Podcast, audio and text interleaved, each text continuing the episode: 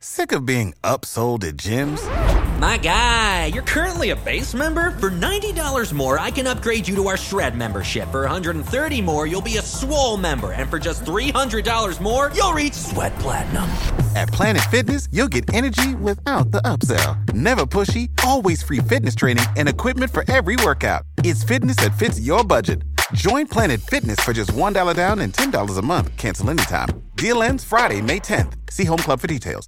Prescription products require completion of an online medication consultation with an independent healthcare provider through the LifeMD platform and are only available if prescribed. Subscription required. Individual results may vary. Additional restrictions apply at lifemd.com. Read all warnings before using GLP 1s. Side effects may include a risk of thyroid C cell tumors. Do not use GLP 1s if you or your family have a history of thyroid cancer. If you've struggled for years to lose weight and have given up hope, did you know you can now access GLP 1 prescription medications through LifeMD? LifeMD is now offering eligible patients online access to GLP 1s, the breakthrough prescription medication that can help you lose body fat and weight. Listen to what people are saying. You just take your shot. It doesn't feel like you're on a diet. What I wasn't expecting it to do was to shut off the food noise. This was life altering. And if I can do it, I feel like anybody can do it. And here's the best part your insurance may cover 100% of the cost of your medication. So go to trylifemd.com to have your eligibility checked right now. Get started today at trylifemd.com. That's T R Y L I F E M D.com.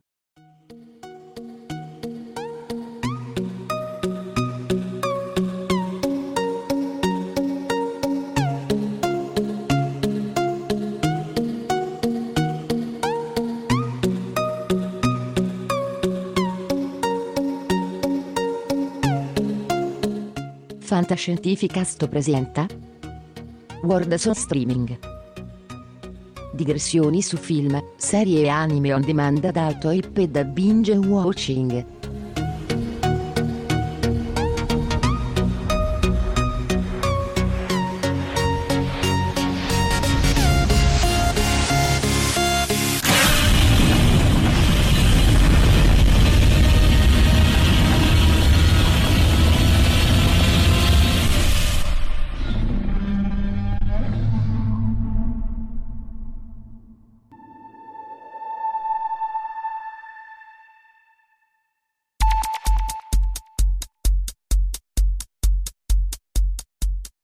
Eccomi qui di nuovo. Buongiorno, buon pomeriggio, buonasera e buonanotte a tutti voi cari ascoltatori di Fantascientificast.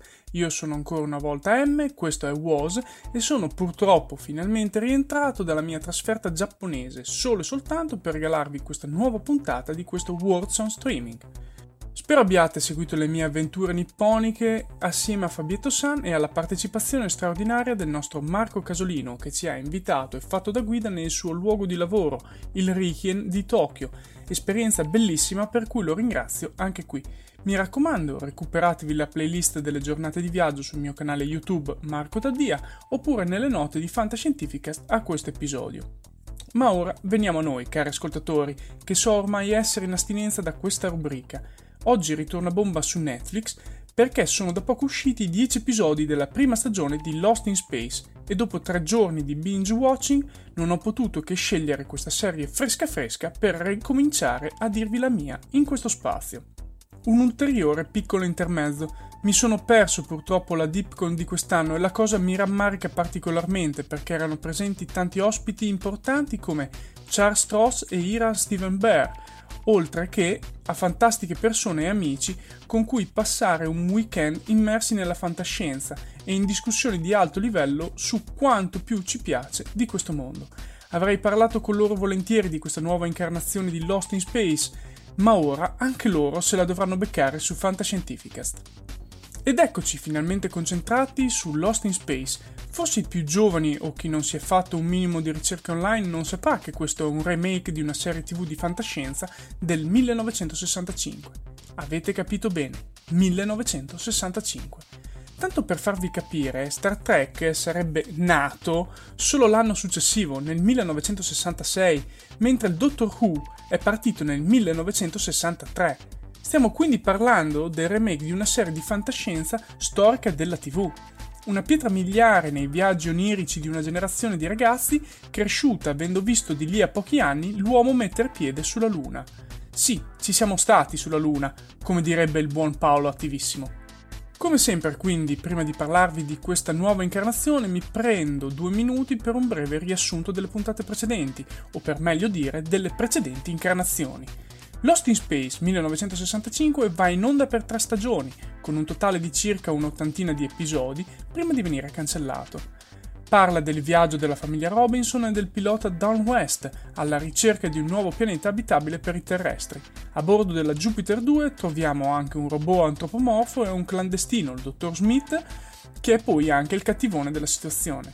La serie è relativamente leggera e in ogni puntata la famiglia prova a sopravvivere alle disavventure che possono variare dal pianeta dove arrivano, al dottor Smith e ai suoi intrighi o problemi con i robot e la nave. Tutto questo per nascondere un pippone familiare molto di moda all'epoca, insomma. Nel 1998 viene poi presentato il film Perduti nello spazio con un cast di tutto rispetto tra cui William Hart, Matt LeBlanc, Heather Graham, Gary Oldman, neo premio Oscar fra l'altro, e Leslie Chabert. Qui apro una piccola parentesi riguardante la Dipcon. Se il prossimo anno non sapessimo chi invitare, magari Leslie Chabert, anche se ora è sposata, mannaggia lei, potrebbe essere una scelta più che valida, capito Flora? Questo film, stranamente, e ripeto stranamente, non ha avuto molto successo. La trama è quella di una puntata televisiva che ripercorre la partenza dalla Terra, i problemi alla nave e al sistema di guida, il robot che svalvola e il dottor Smith che fa il cattivone. Nulla di più e nulla di meno, insomma.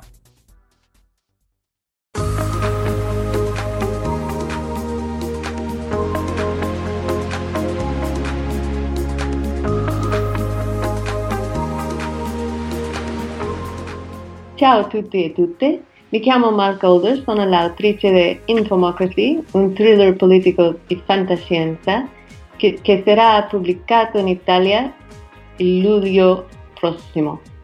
Saluti ai ascoltatori di Fantascientificast, vi prego di venire il 7 maggio al Developer Center di Napoli oppure il 9 maggio all'Università di Salerno per partecipa- partecipare in una conversazione sul tema di come l'informazione influenza la- le nostre scelte e i nostri sistemi politici. Venite numerosi. Vi aspetto.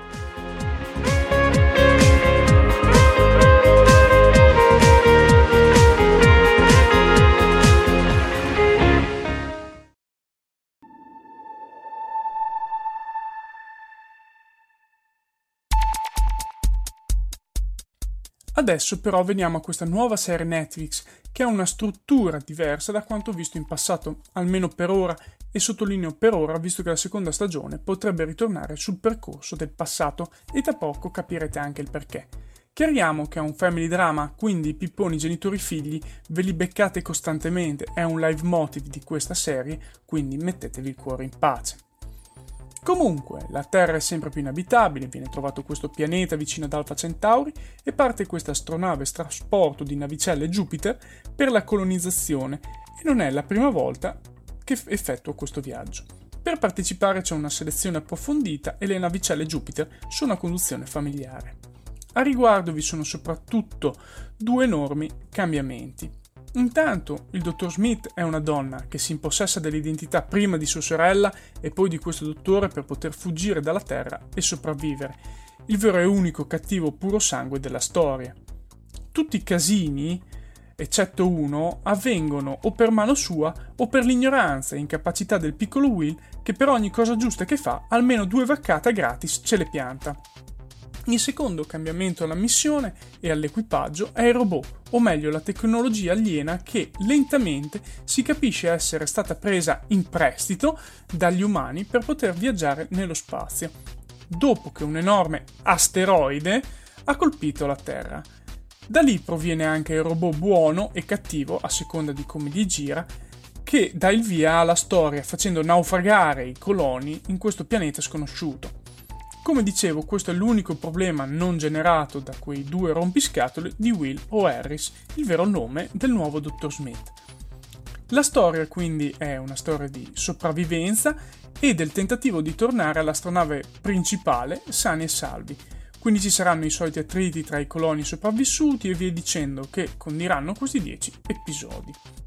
Come già detto in altri casi, anche questo telefilm, visto in binge watching, evidenzia la tendenza di buttare sempre dentro cose e problemi che rendono la trama un susseguirsi di eventi che non sembrano avere dissoluzione di continuità e risultano quasi forzati e anche inadatti. I personaggi comprimari funzionano ma sono quasi tutti bidimensionali e non si vedono quasi mai, ad eccezione di Don West, che in questo caso non è il pilota della Jupiter ma un meccanico della nave trasporto. Le interpretazioni eh, non mi hanno convinto, a parte quella del pirata Flint Toby Stephens, e in parte anche di Molly Parker, molto più convincente in House of Cards, e Parker Posey, che riesce a rendere credibile e realistico l'unico vero cattivo della storia. Il resto sono quasi solo drammi personali o familiari dei problemi dei Robinson che si susseguono e sinceramente stancano anche a lungo andare. Concludo dicendo che si tratta di una buona serie, ma come direbbe una mia amica, una serie da stiro, cioè da guardare mentre si stira o si fanno altre faccende.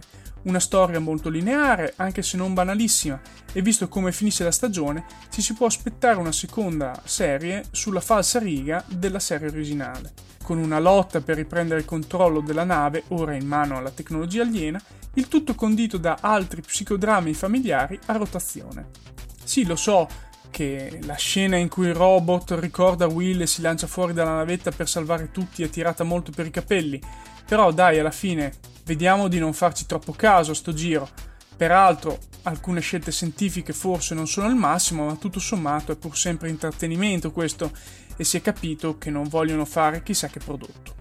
Ebbene, anche questa puntata di WOS l'abbiamo portata a casa. Ricordatevi di seguire il mio canale Telegram MTI e recuperate i video sul mio canale YouTube Marco Taddia o dal mio blog marcotaddia.net. Ora mi metto a pensare di cosa posso parlare nella prossima puntata, quindi lasciatemi tranquillo che ho così tanto tempo e così poche cose da fare. Un grazie a Fantascientificast e a tutti voi che continuate a seguirci. Ciao! Avete ascoltato Fantascientificast, podcast di fantascienza e cronache dalla galassia, da un'idea originale di Paolo Bianchi e Omer Serafini, con il contributo cibernetico del Cylon Prof Massimo De Santo. Potete seguirci ed interagire con noi sul nostro sito www.fantascientificast.it, su Facebook alla pagina Fantascientificast, su Twitter sul profilo Chiocciola Fantascicast, oppure scrivendoci all'email redazione chiocciolafantascientificast.it. Tutte le puntate sono disponibili sul nostro sito, su Apple iTunes e su Podbean all'indirizzo podcast.fantascientificast.it. Se volete potete lasciarci una valutazione a 5 stelle su Apple iTunes ed offrirci una birra romulana o un gotto esplosivo pangalattico sostenendoci tramite una donazione PayPal o Patreon utilizzando gli appositi pulsanti sul nostro sito. Fantascientificast è una produzione amatoriale, non si intende infrangere alcun copyright, i cui diritti appartengono ai rispettivi detentori. Nessun byte e nessun tribolo sono stati maltrattati durante la produzione di questo podcast. L'equipaggio di Fantascientificast vi augura lunga vita e prosperità e vi dà appuntamento alla prossima puntata lungo la rotta di Kessel.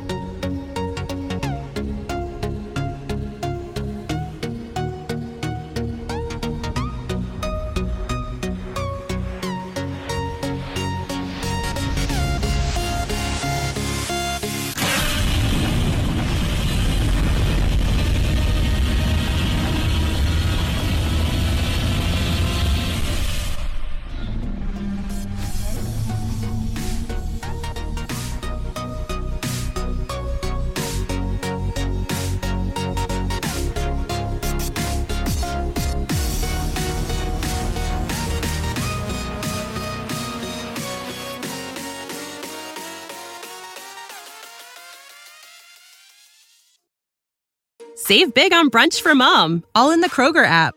Get 16 ounce packs of flavorful Angus 90% lean ground sirloin for $4.99 each with a digital coupon. Then buy two get two free on 12 packs of delicious Coca Cola, Pepsi, or 7UP, all with your card. Shop these deals at your local Kroger today or tap the screen now to download the Kroger app to save big today. Kroger, fresh for everyone. Prices and product availability subject to change. Restrictions apply. See site for details.